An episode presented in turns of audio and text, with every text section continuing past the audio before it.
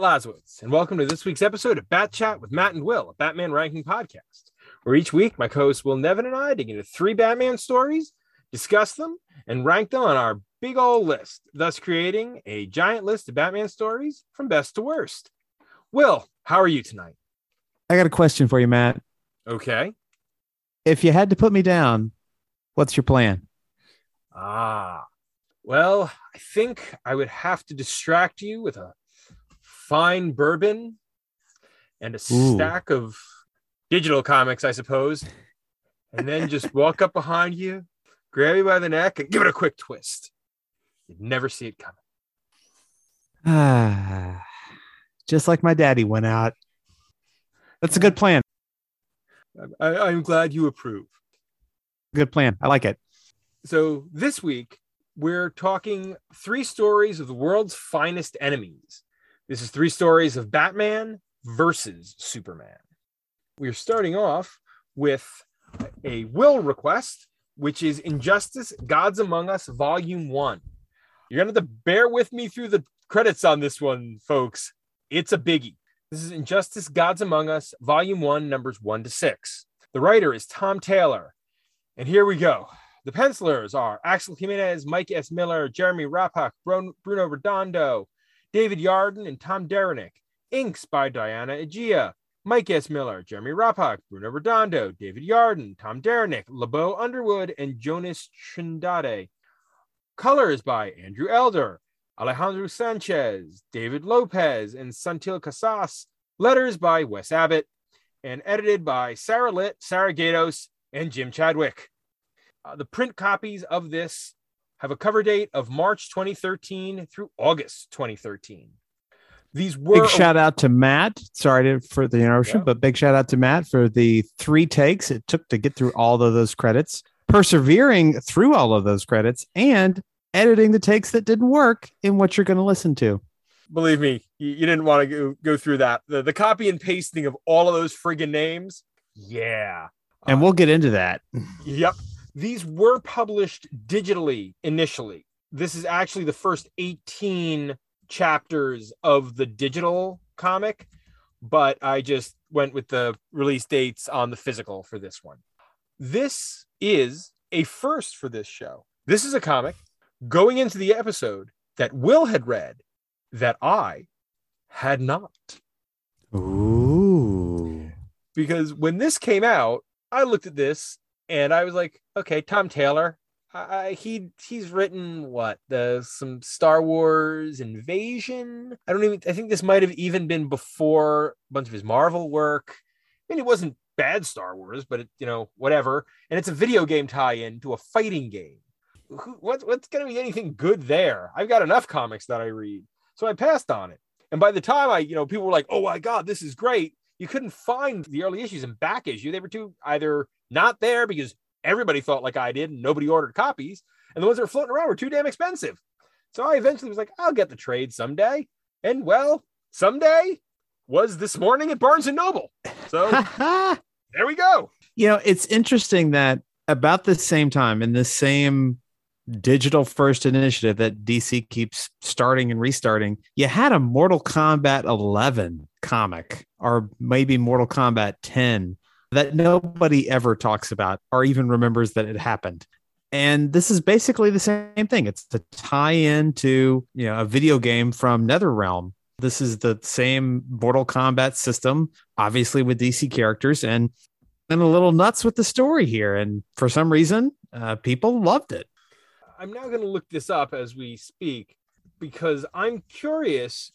Did they get a creative team of a similar, or at least a writer of a similar pedigree on that Mortal Kombat series? Or was that just your usual sort of view of a video game tie in where it was like, we're just going to get whoever? Yeah, I mean, I don't recognize the writer's name, Shawn Kittelsen but maybe that's someone involved in the video game itself. Dexter Soy on pencils, that's at least a name I recognize. But Injustice, I mean, Injustice lasted what, five seasons, five series? at least. And then that was just for the I think volume 1. I think there were a couple of Injustice volume 2 series as well. Yeah, there was a prequel, there was the sequel. It got a life of its own outside of the comics. Or, excuse me, outside of the video game. And I got to say, it's good. Tom Taylor is a writer who I generally like. I understand some of the criticism he gets for boiling very complex issues down to very simple, sort of sound bitey things, as he did in X Men Red and as he's still doing every now and then in Nightwing and in Superman Son of Kal El, and occasionally being a bit tone deaf. But this series, these first six issues really work. There's some really affecting stuff I mean, I'm curious to see where it goes. I think you might be higher on your first read, and I'm a bit lower on my second read. Fascinating. That's possible. I mean, it, it's something where, in first blush, it might work a little better. This is a very, very dark story. Oh, oh, oh, is it ever? When you anyone can die at any moment, when anyone's basic moral center can shift and change, you go in some dark places. Yeah. There are some of these characters that I feel are written sort of exactly as you'd expect. And there's a one or two that ring a little odd to me, but I think we'll kind of get into that. Oh, I didn't even do a I didn't do a summary, did I? I, you know, I was so excited to read a new comic that I hadn't read. I forgot to do the summary. Uh, let me let let's just drop that in right now. I think also that giant list of creators completely threw me. Inspired by the video game, this tale of a brutal superhero civil war sees battle lines drawn between factions headed by Batman and Superman, as the loss of all he loves sets the Man of Steel down a fascist path, and Batman stands against him. So yeah, there's that. That's a good ass summary right there. Eh, thank you. Basically, the Joker tricks Superman into killing Lois Lane, which sets off a nuke that wipes out Metropolis. And Superman breaks fascist. That's the elevator pitch, I suppose. It reminds me of that line from the killing joke about all it takes is one bad day. And this is Superman's bad day. Oh, oh, it's it's it's real bad. It's it's real bad, and we'll certainly get to uh, to some striking similarities in our next story. But it's especially bad here for a couple of reasons. One, the story opens with a really impactful moment. Clark hears for the first time the heartbeat of a new child, uh, his child, growing inside Lois and you know he he's going to become a dad and he's excited and he's happy. And they have these these moments there in the first issue like he tells Bruce and Bruce is like oh I could I could tell uh, you're you're sweating and your hand is twitching. It never twitches. And also you're not scared. So it must be some good news. But you know we have this convoluted plot. Oh it's scarecrow gas laced with kryptonite which is then able to get into Superman's system and he sees Doomsday, but it's really Lois and their unborn child, and he kills them. And that sets off a nuclear device in Metropolis, which thereby wipes out Metropolis. The guilt of millions weighing on you, and not just those millions, but your wife and unborn child. That's going to make the best man break bad this does work in that respect. Anything less, and it would have been like, he's Superman. He's not going to do that. But the Joker knew what button to push metaphorically, and I suppose literally.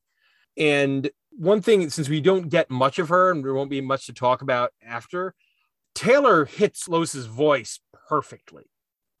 I want more Tom Taylor written Lois than the little bit we're getting in Son of Kal El, because he really gets that brassy, you know, I'm not gonna take any guff from you, Smallville, but I love you attitude down pat.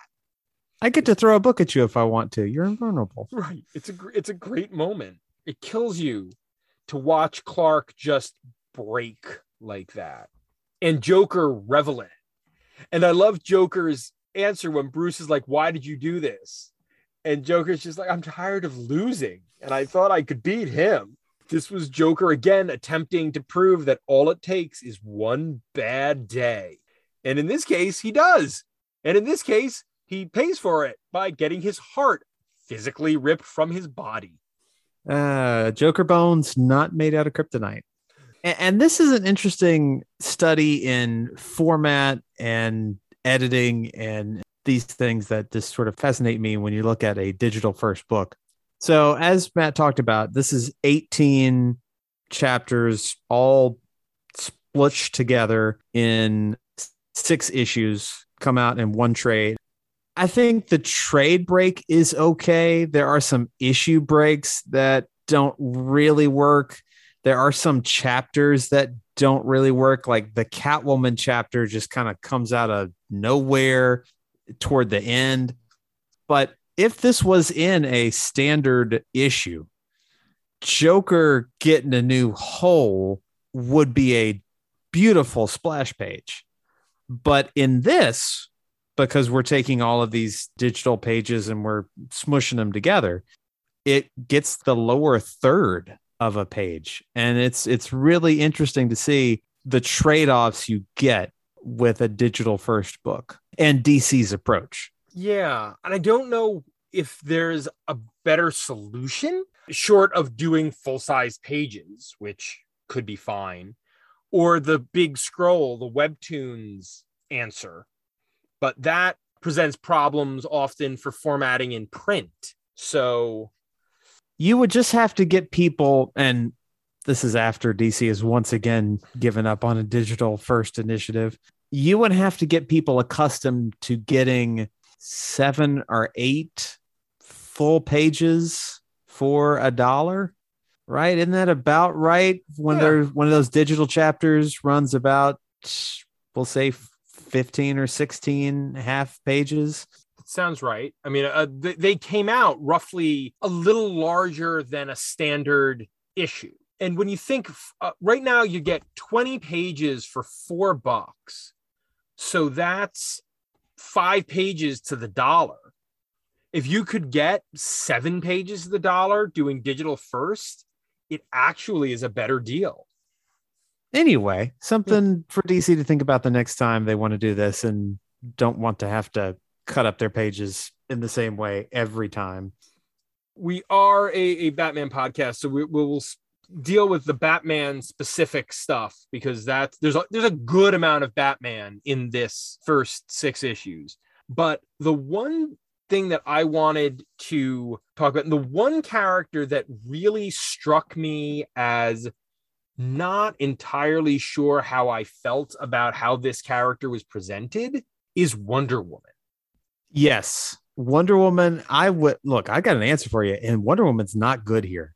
Yeah, between her leaning so heavily into the warrior aspect of the character, her manipulating Clark, and also her having what feel like real ulterior motives when it came to you know manipulating Clark to eventually be her mate that seemed to be implied in a in a scene with Ares it's like this isn't Wonder Woman.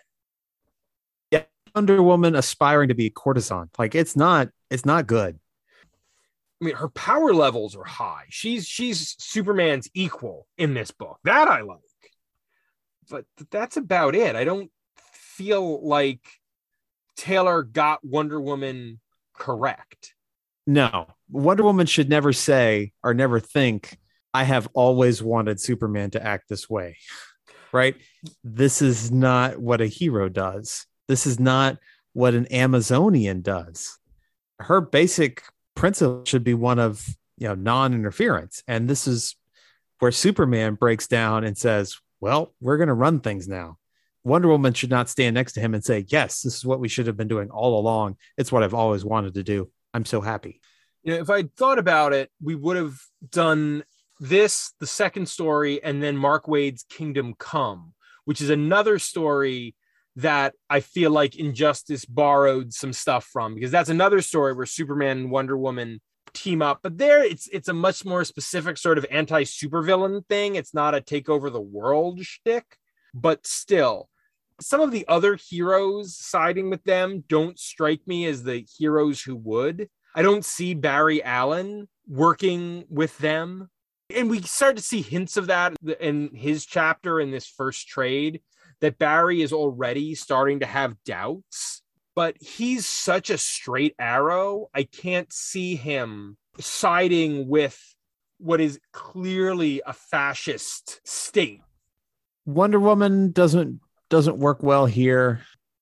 Another character who goes fashy with a little less, I guess, surprise. Damian doesn't have a lot in this in this volume, but I guess I like him a little bit more here than his traditional. I, you know, I'm a brat. It reads a little bit better, although again, he's too eager to side with Superman. I think. What else? Since you brought up Damian, let's kind of swing into the Bat family. Sure. Because there is some really good Batman material here. Bruce's confrontation and conversations with Clark are really strong.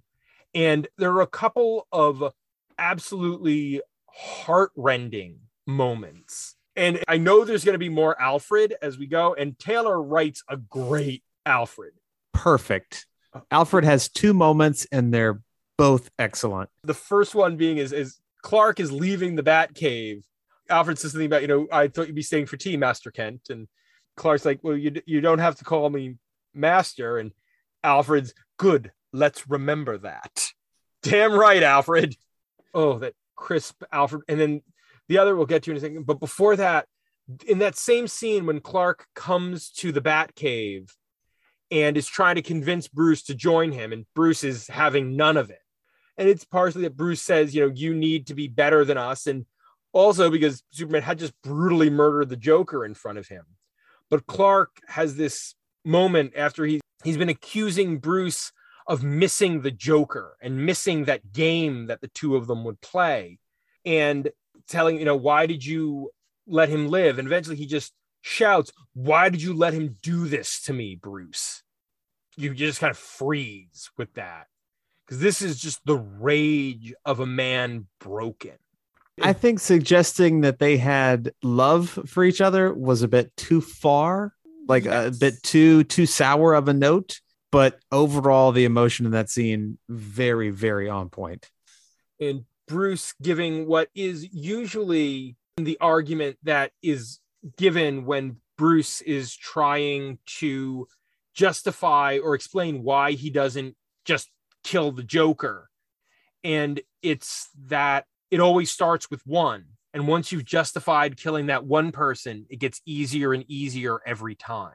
And you can make various arguments about whether or not that is a spurious point, but there is a level of validity to that. Slippery slope arguments aren't good unless they are. And we see this in this story and in the next one. Yes, we can all agree that nuclear weapons are a bad idea yeah, we saw this in Superman 4, Quest for Peace. Let's let's rid the world of nuclear weapons. You know, we can mostly be on board with that unless you're hell bent on mutually assured destruction.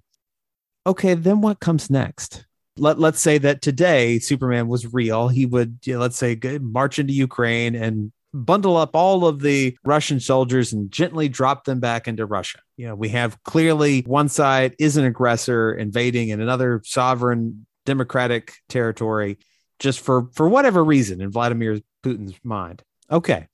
That's fairly easy. What about India and Pakistan?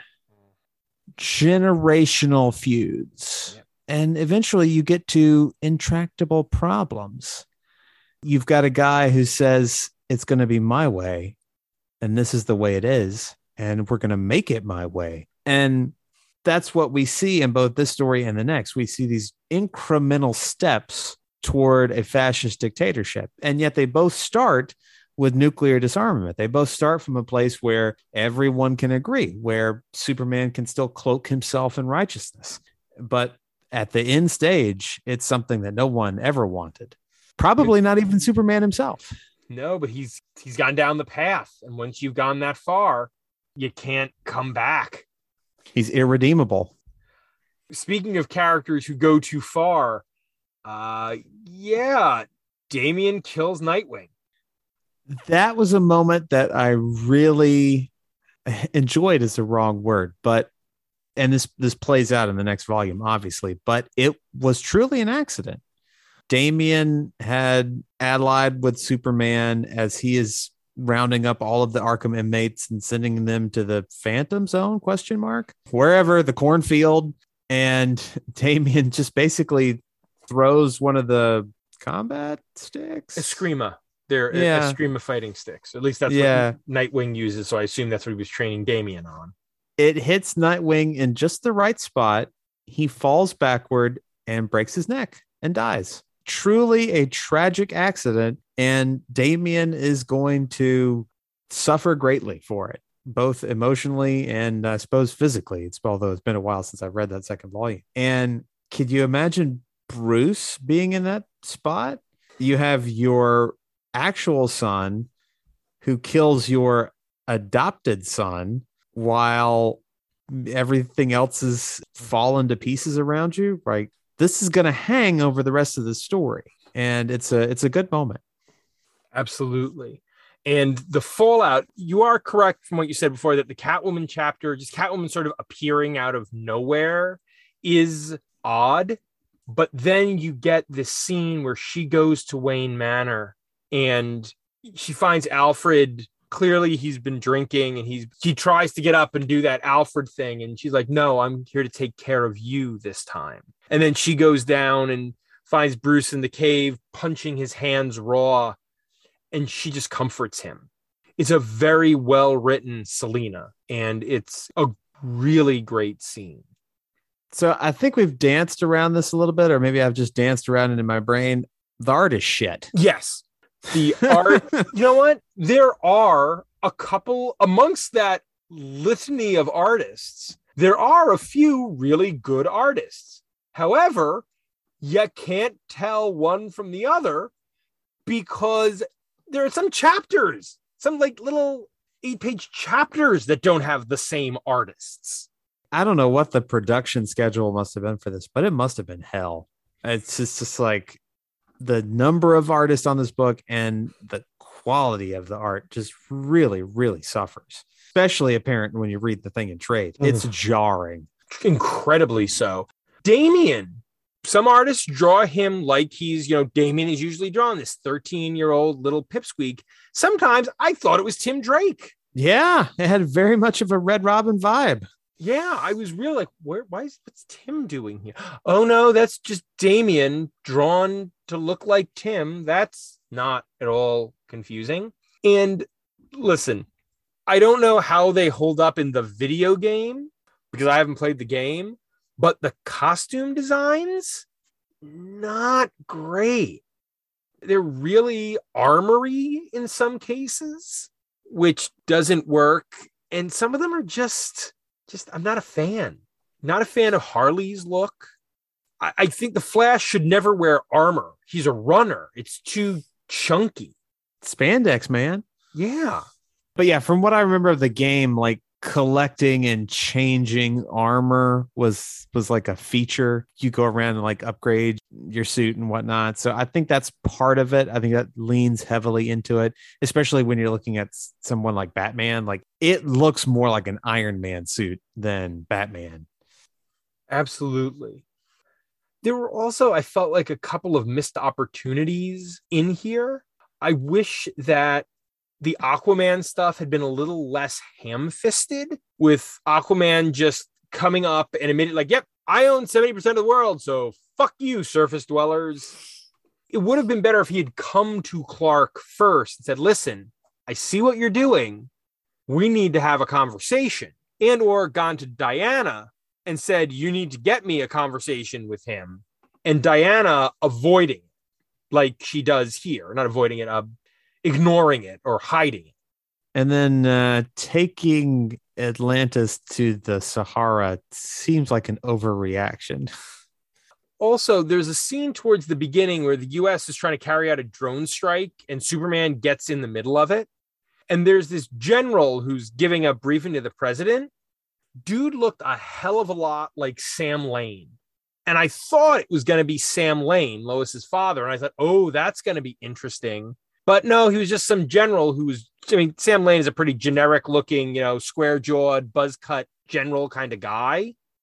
But that would have been a really interesting interaction to see you know the head of the government's anti superhero thing now be the father of the woman who died in metropolis at superman's hands there was would have been a lot of potential there and i was all running through my head i was like oh no he's just some guy who looks like sam lane Some friggin' guy.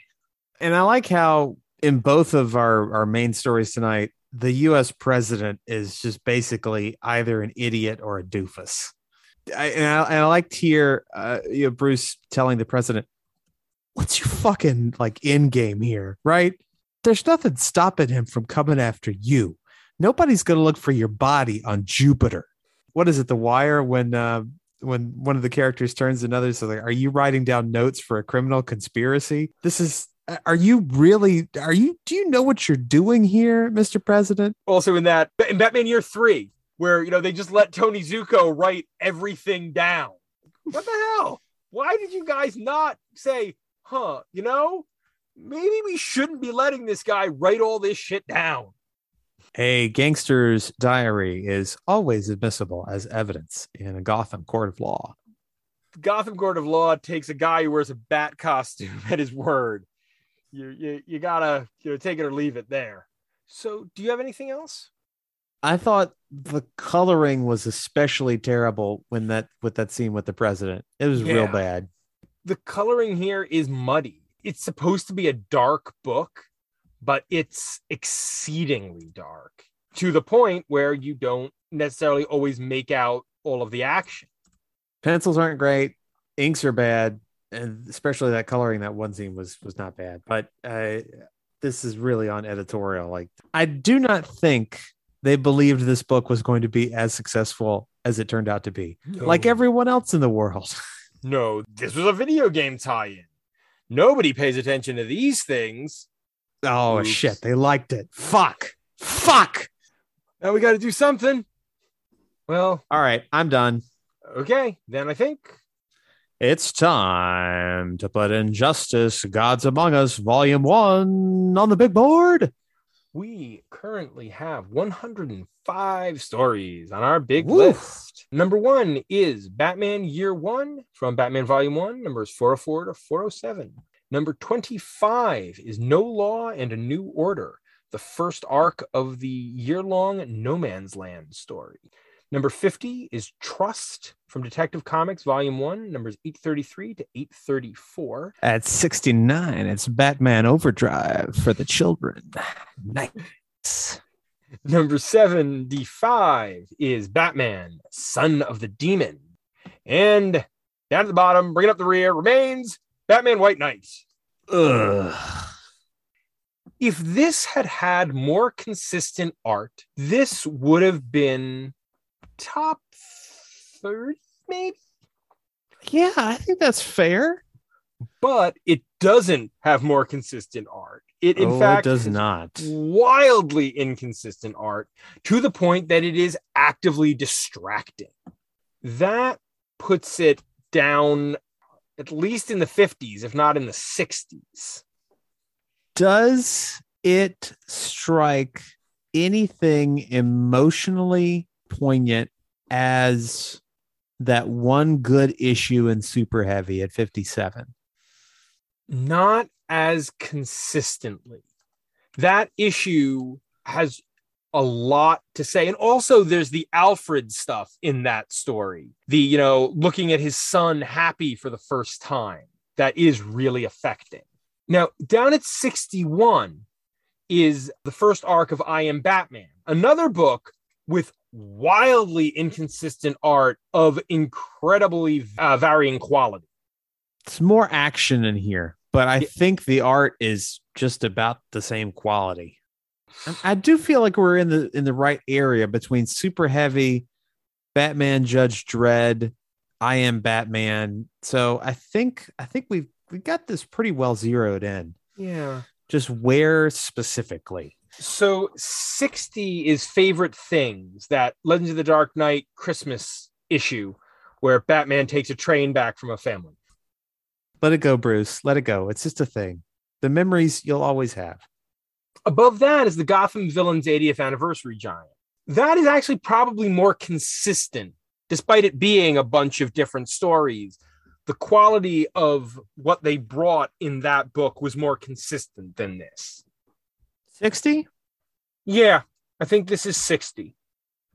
Our second story for the night is Execution 2001. This is the Superman Volume 2, Annual Number 3. The writer is Dan Jurgens with pencils by Dusty Abell, inks by Terry Austin, John Beatty, Dick Giordano, and Dennis Janke. Janke. Colors by Glenn Whitmore, letters by John Costanza, edited by Mike Carlin and Dan Thorsland. Cover date of May of 1991. The time traveler Wave Rider is granted a vision of the future where Superman, driven by despair, does what he thinks is best for the world, drawing the ire of the government and setting him on a collision course with Batman. Questions. Yes. One, was this a year of annuals in which we tried to figure out who's going to be monarch? Yes. That that is my first note is to go over the annual event of this year, which was called Armageddon 2001. Good. Pleasant for me, it was the first crossover I ever read. That Armageddon 2001 first bookend. This is the second part of the crossover. This came right out of Armageddon 2001 number 1. Basically that book picks up in the you know, a little further down the line than 2001, 2040, I think. And the scientist, Matthew Ryder, who's working for Monarch and is involved in time travel experiments, wants to go back in time and stop Monarch. He gets blasted with chronal energy, becomes Wave Rider, this energy being. And he basically spends that year's annuals going from hero to hero, touching them to find out what their future would be and figure out which one of them is Monarch. So here's a really fun bit of comic book historical trivia. Ooh. The original plan for Monarch was that Monarch was going to be Captain Atom, which makes sense. Incredibly powerful hero, militaristic to begin with, has the eye color that you see, the blue eyes that you see through Monarch's helmet, made perfect sense until shortly before that book was put to bed, the second bookend, Armageddon 2001, number two, somebody leaked it. And so, to maintain some kind of mystery, DC went and changed who Monarch was. Lame. Yep, they changed it to Hawk of Hawk and Dove because Hawk and Dove had just been canceled. And so they figured, well, nobody's using him, except Hawk has a different eye color is actually an agent of chaos. The whole point is Dove is an agent of order and Hawk is an agent of chaos. It, it made little to no sense. And they still had to take Captain Atom off the board. So the two of them wound up having this weird time hopping adventure after the series. And for years, they kept trying to find ways to get Hawk out of that and get Captain Atom back into the Monarch armor. And it was just really weird and really awkward, and mostly because somebody couldn't keep their mouth shut the next annual, and we'll probably do both of these at some point, is the Batman annual for that year. And you do see different versions of the future because there's a Batman and Detective annual, and there's three Superman annuals. So there are alterations to the time stream that Wave Rider kind of keeps coming back to some of the more prominent heroes. The most significant of these Armageddon 2001 annuals is uh, the Flash annual, as it's Mark Waid's first Flash story before his massive, I think, seven year run on The Flash. So that's a cool little fact. But into this particular story, there's an eerie similarity between this and Injustice, isn't there? Yeah, I believe uh, somebody somewhere cribbed some notes.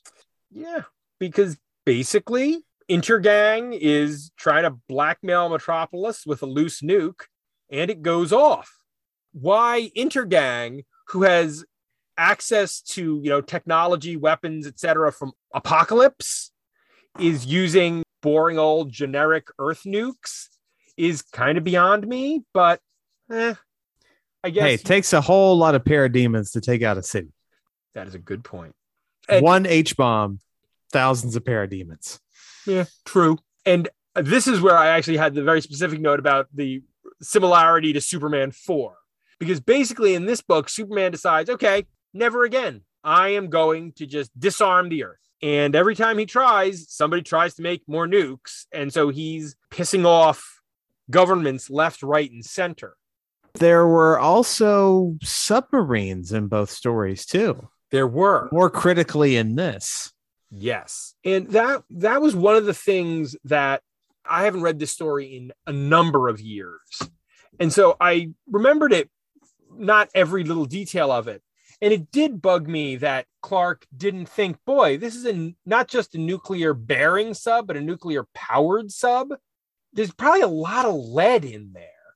But as you see how far he's slipped mentally by the end, it's like, okay, that isn't this story's you know single gimme it's single okay i'm going to just ignore this to make the story work moment But also coming fresh out of you know the Reagan era and distrust of the government, you could easily read that story and believe, oh, this is the US president trying to run something on Superman, trying to cook up this phony baloney story and turn public opinion against him.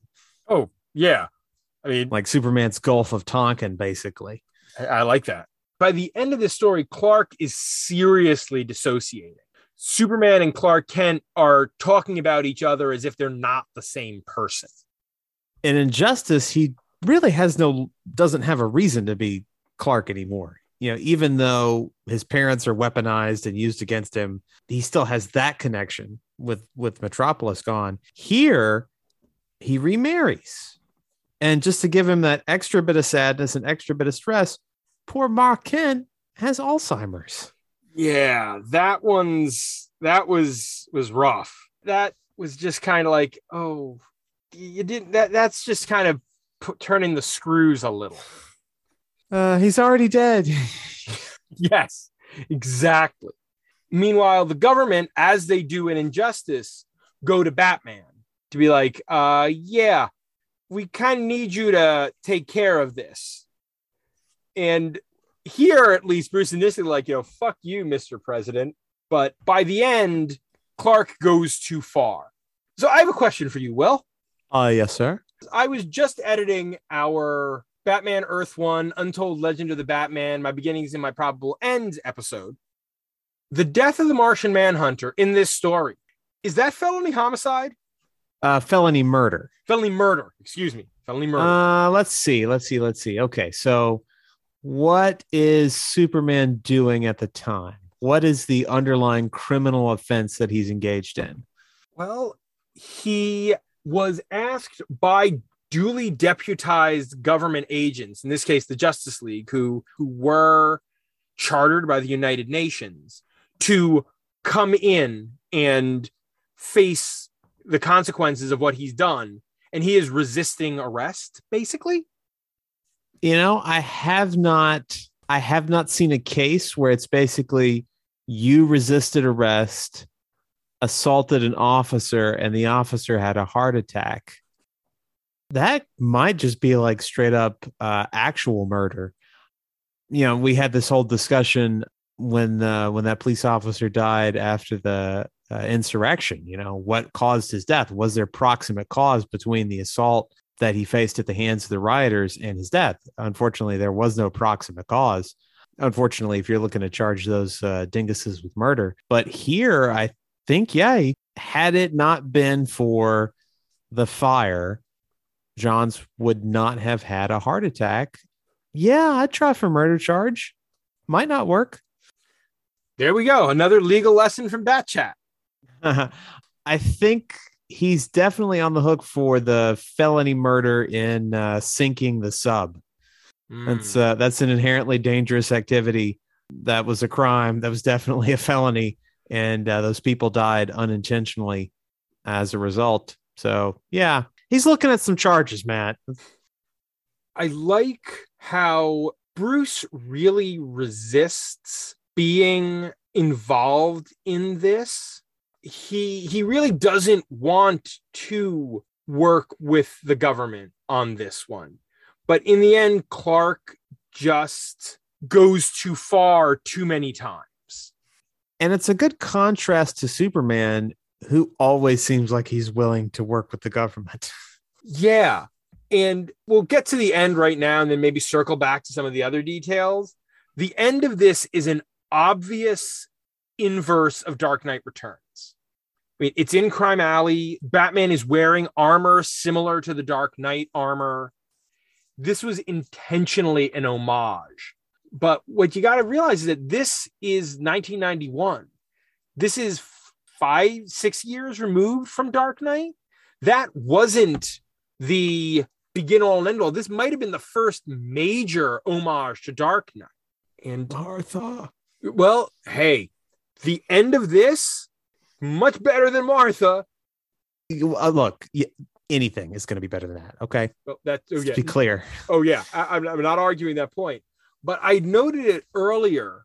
Clark with Lana Lang, who's his second wife, never says he loves her. Towards the end, she says, "I love you, Clark," and he says, "Me too, hun."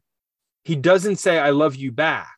That was an, a very good point in the narration uh, where Wave Rider says his second marriage is not for love, it's for need.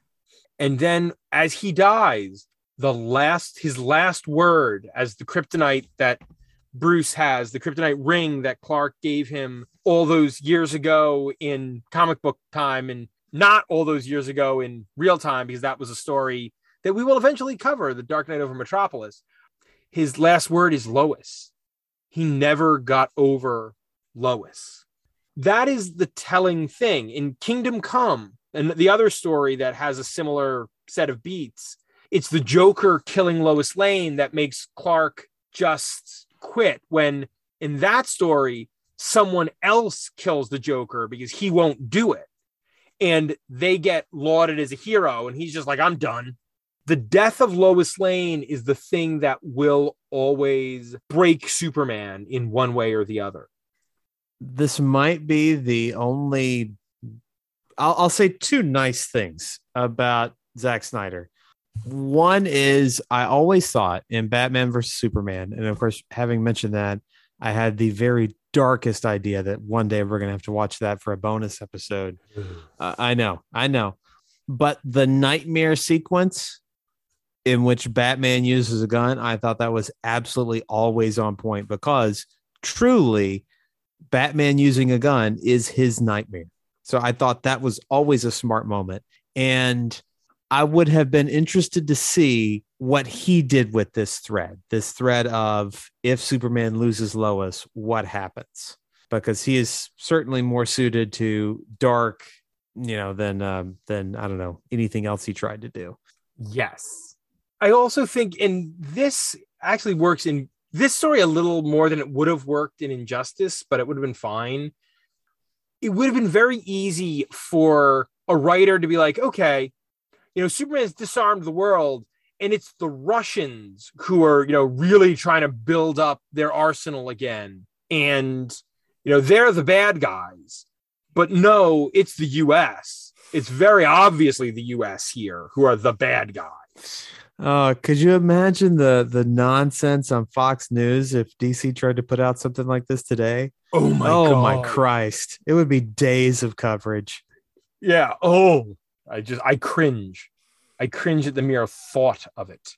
There isn't a ton of Batman in this this particular story, but I mean, Jurgens is a, a fine. I mean, this is Dan Jurgens who wrote Superman for a, a long, long time. This is one of his earlier Superman stories.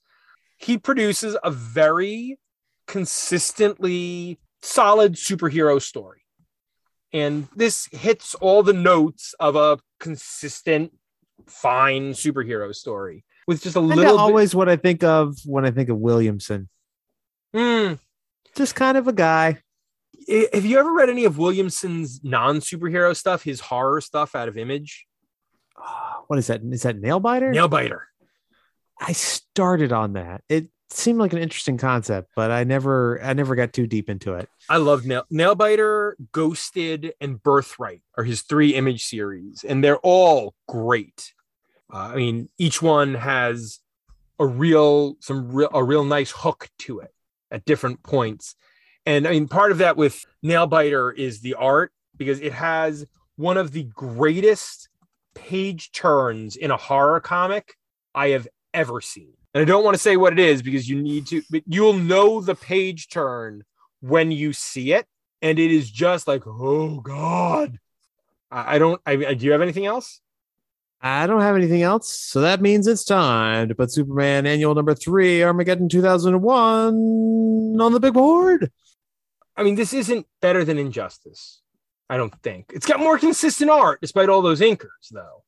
It's got a it's got a solid story. It does, right? I I I mean, I love not being able to trust the president, but then also at the end that reveal of okay, I was a super, it was a sub with lead. Those boys did actually go to a watery grave thanks to Soups. Like that was a that was a nice little story, and I I enjoyed the the final scenes and mm. you know basically putting Superman down with dignity and and understanding that oh this is this is a sad moment. I, mean, I don't think if it if we put it above Injustice, I don't think it's much higher than Injustice. Um. Okay. So Injustice is currently at sixty. Okay. At 57, we've got Super Heavy. 56, we got When in Rome. 55, Secret of the Waiting Graves. All right. I can see it going around there. I mean, Secret of the Waiting Graves is another one of these stories that I that I like to call it, it's a trifle. There's nothing weighty about it. It's just it's a, a well crafted story, and it's the first Denny O'Neil neal Adams Batman story, but it's not anything particularly resonant in it. Speaking of those, we're going to get to one of those in a moment. Uh, uh, it's a good it's a good way to close out the uh, the episode with it a is. with a wee trifle. Oh yeah. Um, tell me what's the highest you're willing to go? Because I I enjoyed this. This is a real page turner for me. I, I don't think it goes above. I wouldn't put it definitely not above the post crisis origin of Jason Todd at 49. Okay. Okay. I can I was thinking you were going to say 45, but I'll I can work with 49. I mean, I just um, think, I mean, looking at 45, 45 is the Doomsday book. I think, I, I mean, I, as I said, I think Post Crisis Origin of Jason Todd also has some good material. It has good material for that that core of an emotion with Jason, and especially in the second half, dealing with his anger about his father's death at Two Faces hands and dealing with that. Max Allan Collins, solid work. Absolutely. Below that is Trust, which is that Batman and Zatanna versus the Joker story. Oh, and who wrote that one? Yeah, it's Paul Dini. Huh. It's got Zatanna in it. Odds huh. are. Weird. I feel like we just did Superman 76. That's the, the first Batman Superman story. Ah, the origin of the Batman Superman team. The one with the bullets with the diamonds in them and Bruce and Clark not wanting to say we don't want to sleep in the same room because that would be suspicious. Our highest golden age story right now. Uh, yeah, yeah. Oof. What do you like about Robin Annual number four at 54? I could definitely put this above Robin Annual number uh, Robin Annual four. That's just the retelling of Dick's origin. It adds the thing with the ringmaster, so it gives it a little bit of more personal stakes for Dick. But this is definitely I can definitely put this above that. What about going sane at 52? I, I know I'm jumping around a little no, bit, but I'm just trying I'm trying to pick your brain, yeah. see what you're thinking. I love going sane. I understand there's some problematic elements to it, but that's a story. That's one of those ones that sticks with you. You know, you read it at one point and you always remember it. But so I'm trying to also deal with my own that particular bias which I, I continue to fight when it comes to things like, oh, I don't know, blades. The Ballad of Joe Care. All right, what do you say that we make this the new 53 then? Yes. Yes. In between going sane and mightiest team of the world? Absolutely. I think that is a good spot for it. And I have a soft spot for Armageddon 2001 anyway. So And now, our final story of the night Superman's Secret Kingdom. This is World's Finest Comics, number 111. The writer is Bill Finger, with pencils by Dick Sprang and inks by Sheldon Moldoff, edited by Jack Schiff, with a cover date of August of 1960. Batman and Robin travel to South America in search of a missing Superman, only to find him amnesiac and ruling a lost civilization. Oh, the Silver Age. Oh, the Silver Age. Let me let me double check some things real quick. Uh, you said 1960 Yes. and Bill Finger. Yes. Eh, he wrote for a long, long fucking time. Yes, he did. He he kept working because you know no other way to make money. This is a oh boy. I mean, we're, we're going to be honest with you, everybody. There's this is not going to be one of our longer segments because this is 13 pages of just sheer Silver Age nonsense with not a ton of meat on these bones. This is the trifliest of trifles. And I wanted to pick something from the Silver Age with Superman and Batman fighting, and because I know there's a ton of these ridiculous world's finest where Superman and Batman have some sort of misunderstanding or something happens and they have to fight. And I just got to pick this one at random, and it's a pretty good example of that. And you know, it's offensive, but it could have been a lot more offensive, maybe? Question mark. Superman's not in blackface. Very true. And the, the South American indigenous folk are awful white, but I'm not sure if that's better or worse than making them, you know, whatever the 60s would have attempted to do to make them look like legitimate indigenous people of South America. So let's uh, let's hit the story beats here. Superman is flying over a volcano for reasons. He's looking for an escaped criminal. He's looking for Of that, course. the frisbee guy, Floyd Frisbee. Oh. Of course. And the volcano explodes. Well, he tries to divert the explosion using, I quote, in quotes here, super pressure as opposed Super to- pressure. to regular pressure because it's the Silver Age and anything Superman does is super. A super. Uh, and it explodes. The concussive force gives him amnesia. The local tribe, the undiscovered tribe, finds him. He is to them a legend foretold, and he will rebuild their crumbling pyramids, which he does because he just can. And then Batman and Robin come looking for said mobster who is convinced that the volcano killed Superman, which is always a bold guess, thinking that Superman is dead. And um, shenanigans ensue. Batman and Robin are there looking for Superman. They're not looking for, for Ah. Floyd because Superman had disappeared, as had Clark Kent. And they're like, boy, somebody might figure out that Clark Kent is Superman if they both disappear at the same time. We better find him. And then there's a whole series of misunderstandings where Frisbee follows them into these impenetrable jungles. And it's a lot of nonsense. Not Comedy of bad manners, really. yeah. And I'm not saying that nonsense in a bad way, but it's all just some weird stuff. But thank God Robin took those art lessons. Right. Robin, who also, the minute he sees the indigenous people, he just starts punching. And Batman's like, wait. And he's like, no, but like, damn it, Robin. Don't punch first and ask questions later. And they Chum, we can't bring the word of the Lord to these heathen people if you're going to beat them. and they do We keep- can't colonize them if they're dead. and they do keep saying Indians over and over again, which like, hmm. but again, that's 2022 looking back on a story written in 1960. Superman sitting in his costume with this faux indigenous person's headdress on. That's not great. Or Batman dressing as one of their gods. Also not great. Also not great. But thank God for those art lessons. Yes, the art lessons. That's a, that is a great moment. And then Robin, like, boy, I better paint over this in case anybody ever, you know, stumbles across. Like, who's gonna stumble across it? Nobody's ever found this village before. You're gonna take Frisbee back with you, or why didn't you just leave him? Leave him with these people. They're not gonna let him go. His name is Frisbee. Isn't that punishment enough?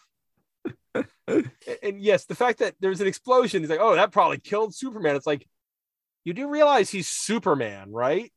Just saying. Again, believe him to be dead at your own peril. Yeah.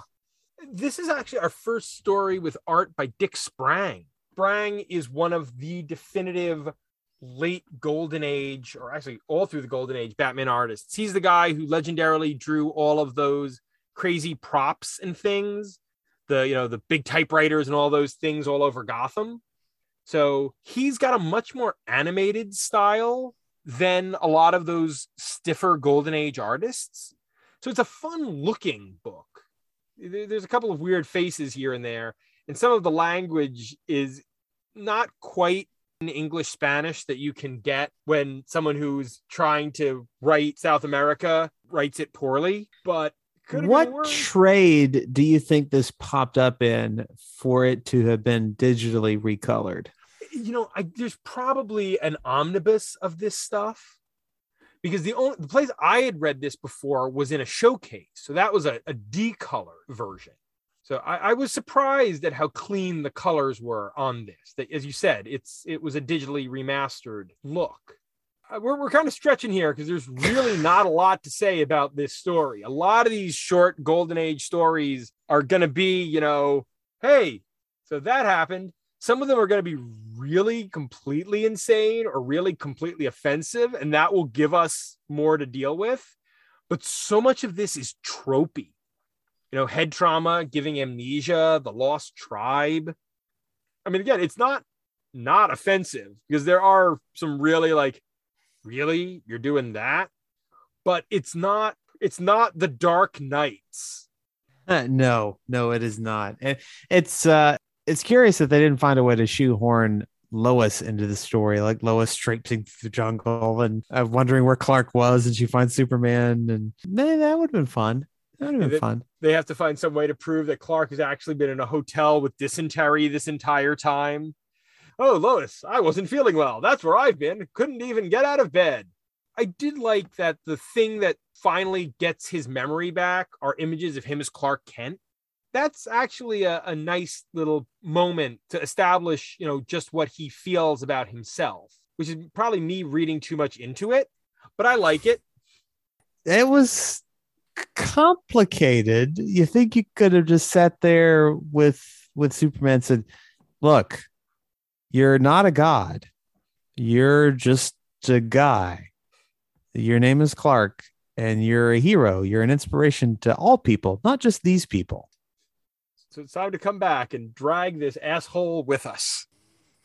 And actually, if you could, if you could just like carry us too, because uh, you know we're kind of deep here in the jungle. I really don't want to walk pa- back past the the biggest alligators we've ever seen again, or that jaguar that I had to bonk on the nose.